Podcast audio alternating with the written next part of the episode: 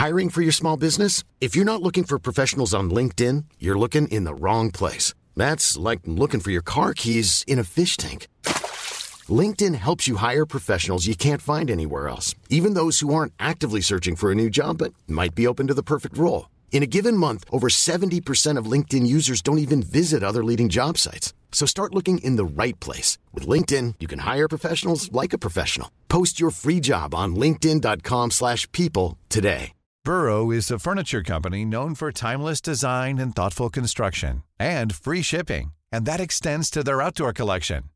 Their outdoor furniture is built to withstand the elements, featuring rust-proof stainless steel hardware, weather-ready teak, and quick-dry foam cushions.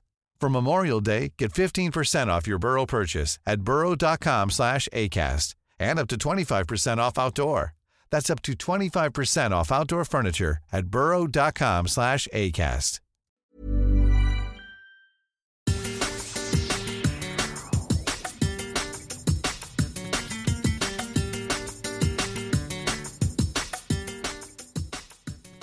Hello, everyone, and welcome along to La Liga Lowdown. It's our Match Day 2 recap podcast. We had another fantastic weekend of action in Spain, and I'm delighted to be joined by Thom Harris and Roman de Arquer. How are you, boys?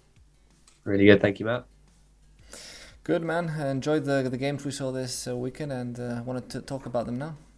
Exactly. Well, we're going to dive straight in because we had an absolutely super Sunday of action. Three brilliant games capped off at Anoeta with Real Sociedad 1, Barca 4. And we probably have to start there, don't we? Roman, what a performance from Barcelona. Or was it, was it a kind of, the result flattered them a little bit, or did they really deserve the win? What did you think?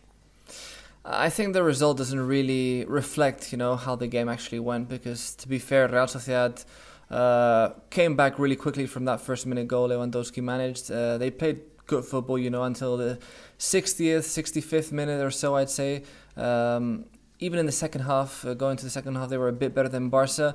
Uh, and they had that goal which was cancelled from uh, Brais Mendez from that free kick, which obviously uh, generated some controversy. But uh, after that goal, Real Sociedad just kind of flattened out a bit, and Barca, you know, brought on those couple of changes with uh, Raphinha and Ansu Fati, who managed to change the game completely. And from there on, uh, you could see the team was much more comfortable, and Real Sociedad really were incapable of, you know, coming out of that black hole. They were kind of or they found their, themselves in. So um, the last minutes were good, but the beginning, as I said before, of the game was was really um, not great, and it left a lot to to improve on. Yeah, it was a, a, blistering start to the game. Robert Lewandowski scoring on his day on, on his away debut on his birthday, 44 seconds in. But then an error from Frenkie de Jong standing in for Sergio Busquets. Only six minutes on the clock, and Real Sociedad were level. Uh, it was a, an absolutely fantastic start, but then it, it did kind of um, calm down a little bit, but but yeah, it was still a fantastic game. Tom, what did you make of it? In particular, Real Sociedad's. I know you've got a great stat you want to share with us about their, their goals conceded at home. Well, yeah, I mean, obviously, if you look at last season, it, it was nine goals at home all season that they conceded. So, you know, one of the meanest defences, one of the toughest places to go and score on the way down. For Barcelona to go and score four it's a massive statement of intent. And obviously, we were talking last weekend about this whole, you know, Barcelona struggling against Rayo. You know, we were thinking maybe this attack will need some time to gel. I think it was quite an emphatic statement, really, today that um, you know that Barcelona are here to stay and they're going to be in this title race because not many teams go away to La Real and do what Barcelona did. Yeah, it's an enthralling prospect, isn't it, that title race? And we'll come on to their main rivals for that in due course. But uh, Roman, one final word from you on, on the issue of, of signings and registrations again. We, another week goes by and we still haven't got Jules Koundé registered. You had a, an article on our Substack, uh, viewers, uh, listeners, please do check that out. LaLigaLowdown.substack.com. You can find all of our written content on there. Roman, where do you see the, the situation with Jules Koundé at the moment? Well, it's it's uh, more complicated than maybe we thought it would be uh, because they did manage to register most of all, all the signings except for Koundé, sorry, and it seemed like it might be done uh, before this game, but in the end they just can't seem to uh, reach those agreements with, for example, Busquets and, and Piqué, you know, to renew their contracts and to, of course, make some space for Koundé's salary. And then uh, the exits that were talked about uh, with uh, Memphis at the moment, uh, still uh, finding a little issue in terms of agreeing their salary because obviously Memphis wants to earn a good amount of money, and Juventus is unwilling to pay that much. So that's where the agreement is still having a little bit of a problem, we could say, because between Juventus and Barca, apparently it's already closed and sealed. They've agreed the deal, so just a matter of Memphis, you know, uh, finding that deal with Juventus. And then on the other hand, we have Aubameyang, who uh, seemed like he was going to be an important player for the season again, but uh, finally they've decided that uh, because Frenkie De Jong doesn't really want to leave at all. Uh, he's another good option to make some space for Koundé. So apparently they're negotiating. There might be a deal uh, incoming pretty soon, but it's still not finalized. So I mean, those little things, you know, are complicating a bit uh, all this issue with the registering. And also they're saying that maybe they won't go for Marcos Alonso because his salary is quite high and will generate more complications in the future. And when there's not much time left, really, to, to sign all these players or register them all. So that's why they're saying they might go for Javi Galan as an alternative, who would obviously uh, have a, a lower salary and I think would still be a great fit. So we'll see what happens, but uh, I'm sure that in the end, Koundé will be able to, to play. Mm. I mean, for my money, Javi Galan is night and day ahead of Marcos Alonso in terms of profile, age, everything. But that is for another matter. And uh, yeah, as you say, time is ticking on the transfer window clock.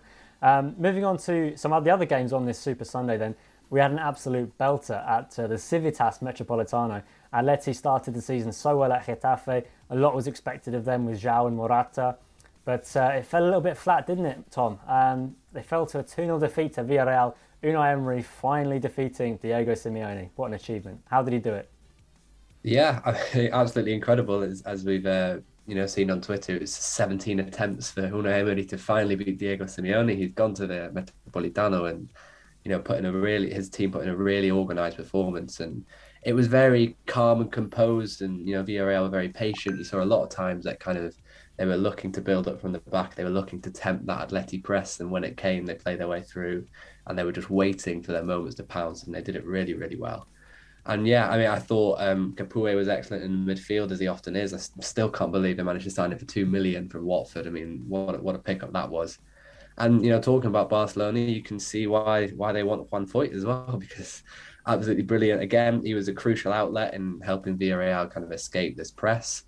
And you know, three tackles, two big chances created, 97% passing accuracy, absolutely solid performance from Juan Foyth and from Villarreal in general. Yeah, Yeremy Pino opening the scoring before Gerard Moreno, who had a bit of a uh, up and down game, it's fair to say. He finished off the result right at the end and then did his trademark celebration, which seemed to annoy Atleti fans, which was quite strange because he always does a celebration, doesn't he, Roman? Yeah, I was pretty surprised that uh, all the reaction, even the referee uh, at the end of the game, he wrote down in his little book that uh, the celebration by Moreno had been a bit offensive towards the fans. So I'm, I'm pretty surprised that all these people who probably follow La Liga, know about La Liga, don't know that Gerard Moreno always celebrates that way. And it's actually something towards his family, towards his kids, you know, so it's actually a sweet gesture, and people are taking it in the wrong way. But I mean, at the end of the day, the important thing is that Villarreal got the three points, uh, very deserved. I think they're they're really looking strong for this season. That squad is, is really improving. I mean, bringing in guys like Morales, uh, also seeing that Baena is a, is, a, is a very interesting player. He's got there Lo Celso, of course.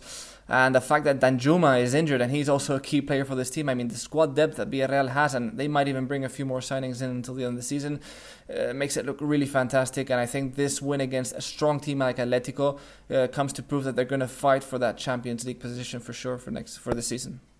Mm, yeah, with the fruits of the cantera already uh, proving to be successful, it, you, you almost be forgiven for forgetting about Danjuma. He was talked about being offloaded uh, sold big money to the Premier League to raise some funds. But as you say, yeah, not involved thus far. And for him to come back in as well, it would be a, a really strong attacking unit. Uh, Roman, do you think Atleti are strong enough and do they have the depth to be in this title race? What do you think? Uh, I have my doubts, to be honest. I still think uh, they need to bring in, you know, a, f- a few more players to really uh, put up that battle because they really haven't moved themselves too much this uh, transfer market so far. You know, they brought in a Witsel who seems to be a very decent player, even though we some of us thought that maybe he just, he was past his prime. So far, he's he's been pretty good, even though he's been playing as a centre back also because of course uh, Cholo has required it so that way. And uh, Morata, of course, coming back, uh, he could be useful definitely, but we all know he's uh, got lots of ups and downs. You know, he might be scoring uh, goals for the first few weeks and then suddenly he might kind of disappear. So I think that uh, to to be an actual contender, seeing the level that Madrid and Barcelona have at the moment with really strong squads, I think they need to do something more in this transfer market. Mm. Yeah, Sam Leveridge's uh, Morata Ballon d'Or campaign was, was quite slow and quiet this weekend. Um, yeah. Over to the champions and the defending champions, Real Madrid. They've lost Casemiro now. He has officially gone. Uh, he was uh, presented to Old Trafford on Monday evening ahead of their game against Liverpool. But uh, for Real Madrid, uh, no Casemiro, no problem. They went to Celta and won 4 1. Tom, what impressed you most about this Real Madrid performance this week? I know you said they were ominously good against Almeria. Was this a different kind of performance?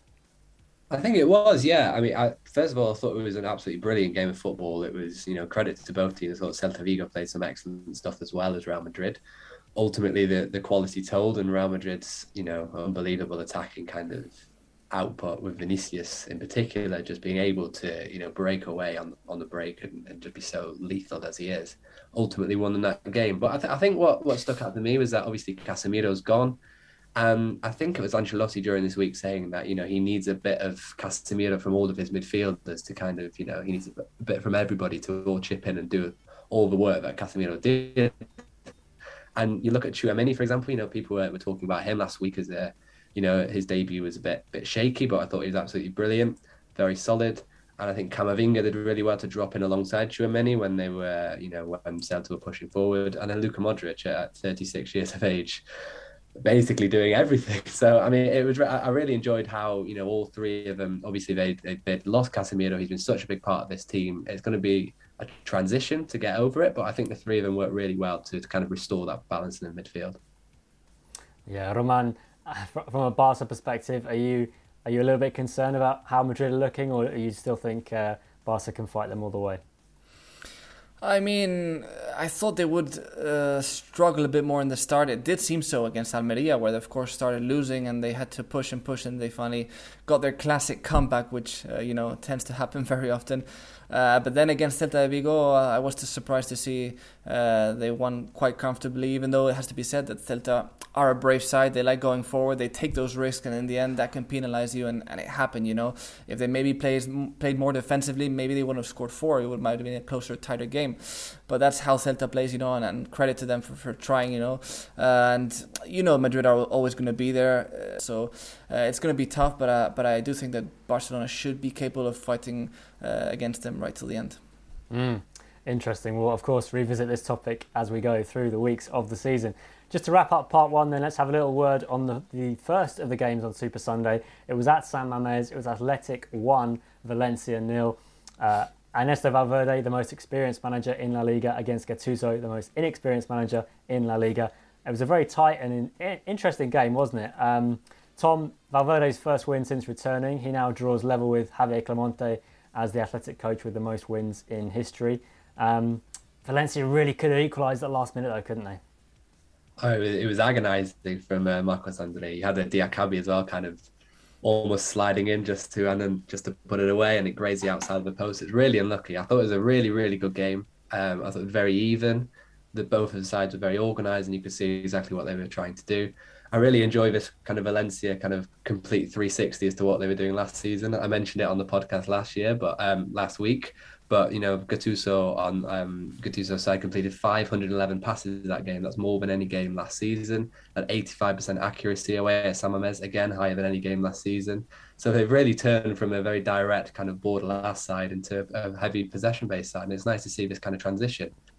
Um, yeah, they'll be disappointed with the defeat, but I think Valverde needed that just to just to get going. And you know, Rory was um, saying on the, the newsletter that Athletic are having kind of problem scoring goals. You know, they have had 35 shots in these first two games and have only managed one goal, so maybe that's something to keep an eye on. But they will be happy just to finally get those three points on the board. Yeah, Iñaki back through the middle in the absence of Villalibre, so the experiment only lasted one match. We'll see how Txingurri Valverde tinkers as we go on. Uh, Roman, was it weird to see Valverde back in La Liga, back at Athletic again after his Barca days? Yeah, it, it, it is a bit weird because uh, he's been quite a while, you know, away from the sidelines and, and doing other stuff. And uh, to have him back on another bench felt kind of weird, but of course it was the athletic bench, so it felt right in a way, you know, because it was his yeah. third stint there. Uh, he knows the club better than pretty much anyone, you know, and of course it makes sense to have him back there. And but there's still a lot of work to, to, to go. You know, I mean, despite the win, uh, as you guys mentioned, Valencia had a pretty good game. It's very inter- interesting to see how uh, the style has shifted, has shifted with Gattuso. You know, with more possession-based football. And honestly, it was quite surprising to see that the goal came from a Carlos Soler mistake, if I'm not mistaken. He was the one who made a bad pass, and that kind of counter attack took place, and, and, they got the goal with Berenguer, who was quite fortunate that uh, Mamardashvili wasn't a bit more uh, capable of, of, stretching, you know, over there because it seemed like he should have gotten to the ball. But uh, anyway, uh, we'll see how these two teams evolve. Uh, new coaches, you know, new things to to, to be learned, and uh, much to improve on. Yeah, I'd recommend watching both of these sides in action because it could be equally frustrating or exciting depending on how you stand. Uh, that'll do us for part one. Stay tuned because we'll be wrapping up all the rest of the action. That's still to come. Stay with us.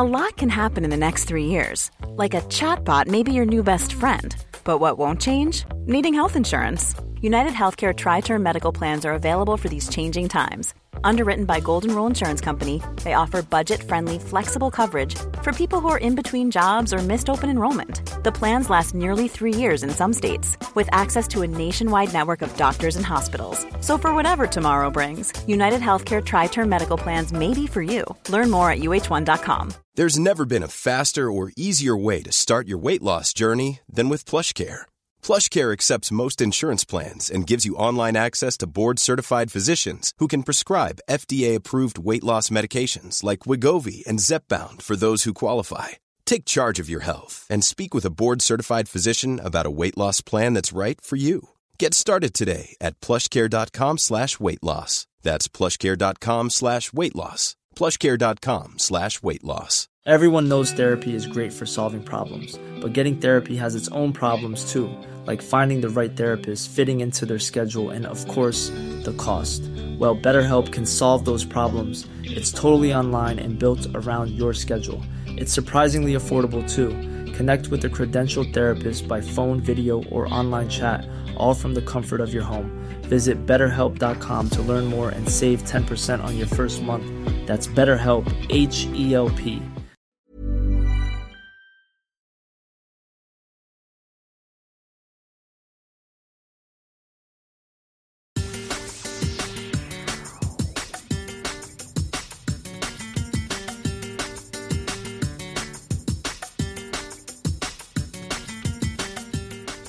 Welcome back to La Liga Lowdown. It's our match day two recap podcast.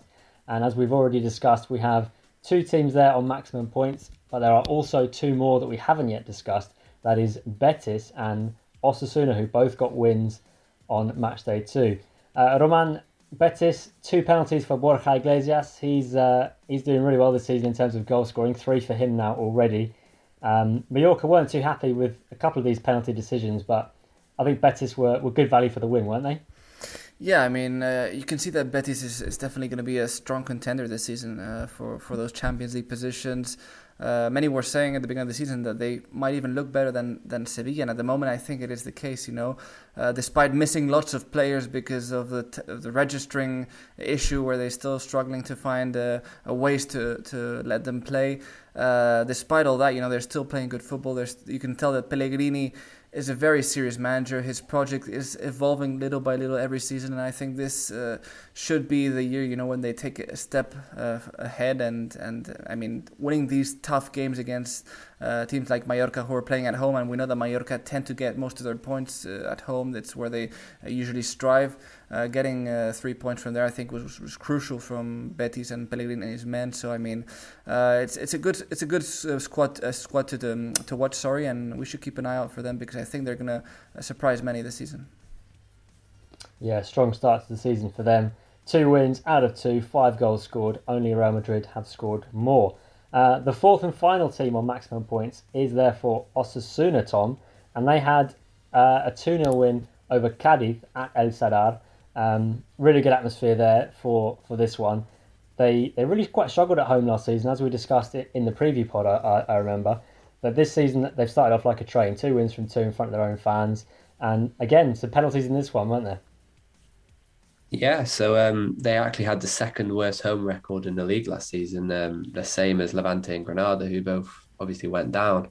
So you know, they, they I think they needed to make El Sadar a bit more of a fortress, and and really, you know, the stadium itself is conducive to that kind of atmosphere, really, because the fans, you know, they're very vocal. It's quite tightly packed in. They're close to the pitch. They have a high intensity side that plays this direct, aggressive football. So I think you know, it was always the potential that El Sadar was going to be a nasty place to go to this season. And you know, before this game, we were saying, well, if you can make it two wins out of two, which they have done, then yeah, I think Osasuna will be very, very happy about that.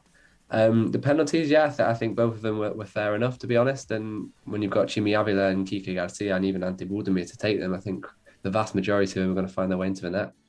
Yeah, it's, it's quite strange. They've had three penalties in their two games, um, and they've had three different takers. We had uh, in the first game, the winner against Sevilla, and then, as you say here, Chimi Avila and Kike Garcia. So always good to have multiple players who can take a penalty, that's for sure. Um, from Cadiz's point of view, Sergio wasn't too happy about the, the awarding of the second one in particular. He called it a penaltito in reference to the uh, the pre-season press conference of the head of the referees in Spain, who said that uh, they would be looking now for more significant contact to be uh, needed to award a penalty. And of course, already we're seeing a few soft ones given. Mm. we have an article on that and around some of the other concerns to do with refereeing and officiating and effective time in the league. That's also on our Substack from our newsletter, so check that out online.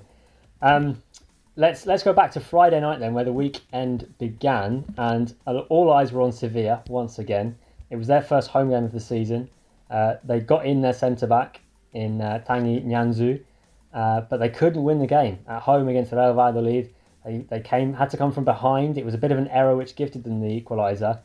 Things aren't right at uh, Ramon Sanchez Pizjuan, are they, uh, Roman? Yeah, definitely. It was uh, something I think lots of us were fearing, you know, because uh, we saw how it ended last season for Lopetegui and his men. You know, they were um, there was maybe that lack of chemistry already. We were starting to see uh, they were all having lots of problems to, to managing to maintaining their position at the top, and everyone was saying that maybe they could fight uh, for La Liga last season, but in the end, you could see that something was missing there, you know. And it was a surprise to see that Lopetegui continued this season, and so far, uh, those who are doubting have been proven right so far. Because I mean, the start to the season for Sevilla has been very poor. Even though I have to say, I think they have been a bit unlucky. For example, in this game against Valladolid, you know, because they, I mean, they they were generating an attack. Uh, they did have some pretty good chances. I don't think they're playing really bad football and, and Lopetegui is, is, is, a disaster, but uh, something is actually missing. And take into account they have a pretty strong squad, maybe they should asp- be aspiring for more. But then at the same time, I mean, losing Koundé and Diego Carlos at the same time, I mean, it's, it's just uh, dreadful for them because uh, we saw how important they were for Sevilla uh, to really top center backs, and you have to like kind of rebuild that. Uh, you still haven't completely maybe signed all, all the guys you want in those positions. Of course, uh, Marcao is there, but he's still uh, having injury problems, and Rekic is having to come in. And now the new signed player Kouassi from uh, Bayern had to start immediately. You know, so there's there's really a lot of problems in defense. Now they have Acuna, who's been sanctioned with that red card. So that's definitely not going to help Lopetegui in his aspirations to to go forward. But uh, I think they still have to give him some time, see if he can finally connect with the players and, and, and start getting the results. Because I mean, the squad is there. We know Lopetegui is an experienced manager, and hopefully he'll be able to bounce back from this. You referred to the the chances here in the game. It was one one, but uh, it was the xG was two point zero four to Sevilla and only 0.5 to Pucela. So on the face of it, Sevilla should have won this game. But as always with Sevilla, it comes down to finishing, doesn't it, Tom? Yeah, hundred percent. I mean, I don't like to single out players, but Rafa Mir was particularly wasteful. I thought, and you know, if if they're going to challenge for the top four, I think we said this a couple of times now. I think they need to upgrade that striking position. I mean, Youssef En-Nesyri obviously had a fantastic season two seasons ago. Had a bit of an injury hit season campaign last year and, and kind of dropped off in terms of the numbers but yeah, they're, they're not finishing their chances. And, you know, I, I think once Marcao comes in, as, as Roman was mentioning, we might see a bit of a more solid defence. But yeah, very, very frustrating for Sevilla. And their fourth consecutive 1 1 draw with Real Valladolid. You know, you were hoping for a big result here just to get their season going. And yeah, they'd be very, very disappointed. Yeah, it's, it's looking tough for them. Next up, they have Almeria away before uh, Barca come to the Sanchez Pizjuan. Um, as, as for Real Valladolid, it was quite an impressive performance from them too. I thought they, they looked pretty organised, and Pacheta was speaking about how he wants them to be confident on the ball and, and not fearing getting beaten. I think that's a, a good approach to take. Um, so an encouraging point for them as they start off their campaign too. Um, elsewhere on Friday night, it was a, a really fascinating battle uh, in Cornellà between two of the brightest young managers in Spain, Diego Martinez, his Espanyol side, and of course Andoni Iraola at Rayo. Um, Roman, obviously you're you're from that uh, particular part of Spain. Um, what's the mood like in, in the city and, and around the city? Because as Rory would always tell me, Cornellà is not in Barcelona. Um, what's the mood been amongst the locals? Are they excited about this season? Are they are they worried that Raul Tomas could be leaving? Or what's the mood there? Well, uh, I think the mood was uh, pretty good until a couple of games ago, to be honest, before the season started uh, for Espanyol. But uh, now seeing how things have gone, especially that home game against Rayo Vallecano, uh, where they did have an advantage for a sh- very short period of time uh, with an extra player, Uh, I think they expected more of that game and they kind of seem a bit disappointed with the signings, maybe. I mean, if you looked at the team, uh, knowing that Diego Martinez was coming on for me, perfect manager for Espanyol to start uh, building on, you know, and to start improving. And you see that you had Joselu, you see you had Raul de Tomas. I mean, that's just such an exciting uh, forward uh, for them. But then suddenly it seems like Raul de Tomas isn't really clicking, nor with the club, nor with the manager. It looks like he's going to leave uh, sooner than later. And I think Diego Martinez deserves a lot of credit. I hope they have a lot of patience with him because we know what he's capable of doing. We saw with Granada. He's going to be, uh, I think he's going to be really important for them. I think he can actually uh, do great things with Espanyol. But of course, patience is required. With fans at the moment are a bit worried seeing that the team is not starting as they thought uh, it would. But uh, as I said, patience and, and we'll have to see how it goes in the next few games. Mm, mm. Tranquillo for now then. Exactly. Uh, Tom, let's talk about Rayo then because it's a fantastic start to the season. In in Catalonia again, they got a win here, 2 0. Isi Palazon proving that his Camp Nou performance wasn't a one off. And of course, everyone that loves La Liga already knew that. Um, Tom, I mean, how impressive was this? Yeah, massively impressive. I mean, like you say, they're unbeaten in their last six games against Catalan sides. You know, you've got to remember one of those is Barcelona. They've done the double over Barcelona last season. They did a double over Espanyol last season. They've gone to the Camp Nou, um, Camp Nou and, and drawn not conceded a goal in that entire time. It's absolutely unbelievable. Um, and yeah, they. I mean, I think they were they were fortunate that Sergio Gomez kind of got himself sent off just as Florian Lejeune got himself sent off because I think Espanyol could have made more of that man advantage, but you know it was brought back to a level playing field. But yeah, they were they were absolutely brilliant and I, I, I like the depth at um, Rayo Vallecano. Obviously, they're, they're on a bit of a shoestring budget, but if you look at the options off the bench, you know, Oscar Valentin came off the bench. He was a starter last season, made an impact. Randy Nteka was on there. Comesaña, Falcao, Salvi Sanchez. They do actually have quite a lot of players that they can rotate in and out of that side. You know, even though they are a side with not that much money in the bank. So yeah, I mean, it's really looking good, and you know, we've we've sang Andoni Iraola's praises many times on his podcast, and we're going to have to do it again. Uh, we do have to mention the off-field stuff though, because it made a lot of headlines in Madrid this weekend. Because Rayo, in terms of the club infrastructure, is fair to say well behind where it should be in terms of advancements. And we had fans trying to buy their season tickets for for the for the campaign, queuing up around the block, around the stadium, really long queues. Uh, some of them having to go through the night, and uh, and riot police having to kind of disperse them when they realised that it was they, they couldn't cope with the demand. Uh, Rayo did issue a statement saying that they, they do this because a lot of the fans are, are older and haven't got access to the internet. Um, I'm not sure how many people would really buy that as a, as a legitimate explanation. Um, Roman, Tom, any any thoughts on this and uh, how how frankly it should be uh, so much more easy for fans to come and watch their football team? No, it's definitely uh, disappointing, you know, that clubs can't treat their fans in a better manner in that sense, you know, and that they can't allow them easier or more access uh, to buying tickets to you know to get into the stadium to filling up the stadium. But unfortunately this happens and not just in football you know many aspects in society where things are just way too complicated way more complicated than they should be. But in the end hopefully uh, maybe even La Liga you know can can push for an improvement in that sense and hopefully this will change. Mm, absolutely. Well to Monday night then the final couple of games of the match day. It featured curiously all four te- or four of the teams who were pointless um, going head to head. In uh, we had Elche uh, against Almeria. Uh, Umar Sadiq got off the mark early in that uh, first half, but it was quickly equalised by uh, Alex Collado. So a nice uh, point apiece there in Elche. And then in the late game, it's it's Girona who stormed into a 3 0 lead against Getafe. Christian Stuani proving that age is no is, is just a number. And also a first goal for Taty Castellanos, um, a fantastic finish from him, chipped over David Soria. You also have to check out the own goal from Domingos Duarte because it's frankly just quite funny. Um, sorry, Getafe fans.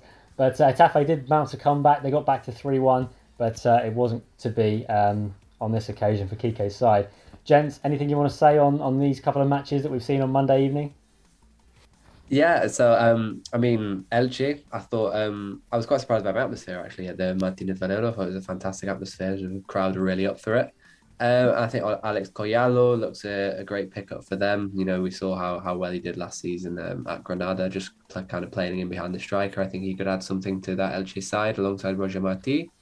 And Almeria as well. Obviously, we, we saw Sadiq score his goal. I, I really hope he does stay at Almeria. I think he'll make them a much more competitive side and just the general aura he has about him. Once he starts running, you know, they tried to play it in behind a few times, and he was just unstoppable once he got, you know, once he got to stretch his legs. So, I hope he stays at Almeria, and I hope that you know they put up a fight against relegation.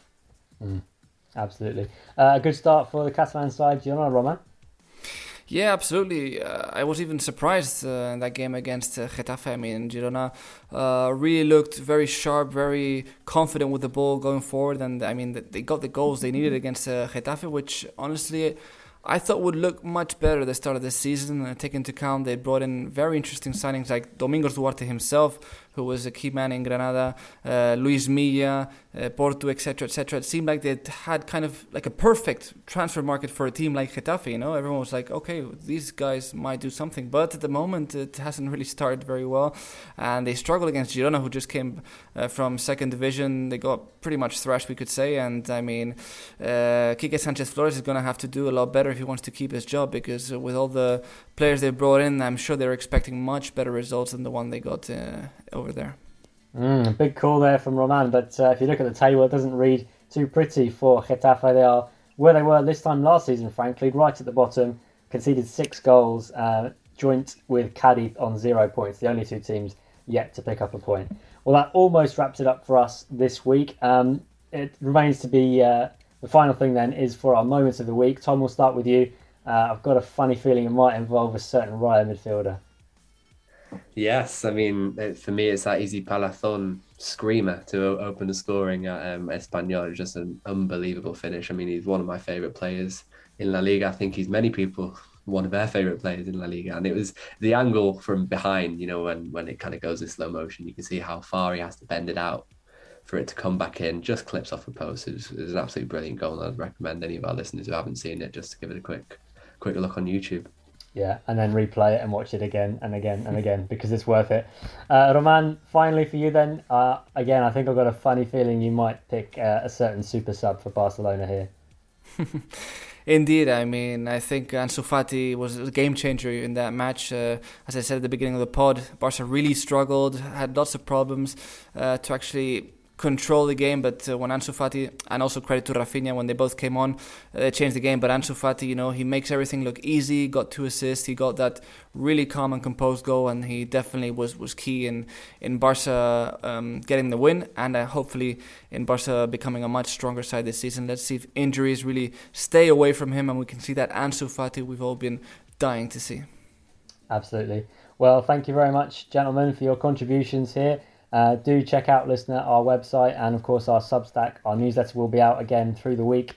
LaLigaLowdown.substack.com is the place to go and subscribe there to make sure you don't miss any of our content. We've got some fantastic insight and analysis from our squad. Also, of course, at La Liga Lowdown on Twitter for all of our social content. And we'll be back later in the week with another podcast looking ahead to match day three. Um, but for now, thank you very much to Thom and to Roman. And thank you for listening and uh, we'll see you soon. Adios. Gol. Qué facilidad. Para el chaval. para Ansu Fati en el minuto 33 y medio de juego de esta segunda parte. Machaca el Barça. Ansu que había participado en goles anteriores, marca también el suyo. Real 1, Barça 4, Ansu Fati.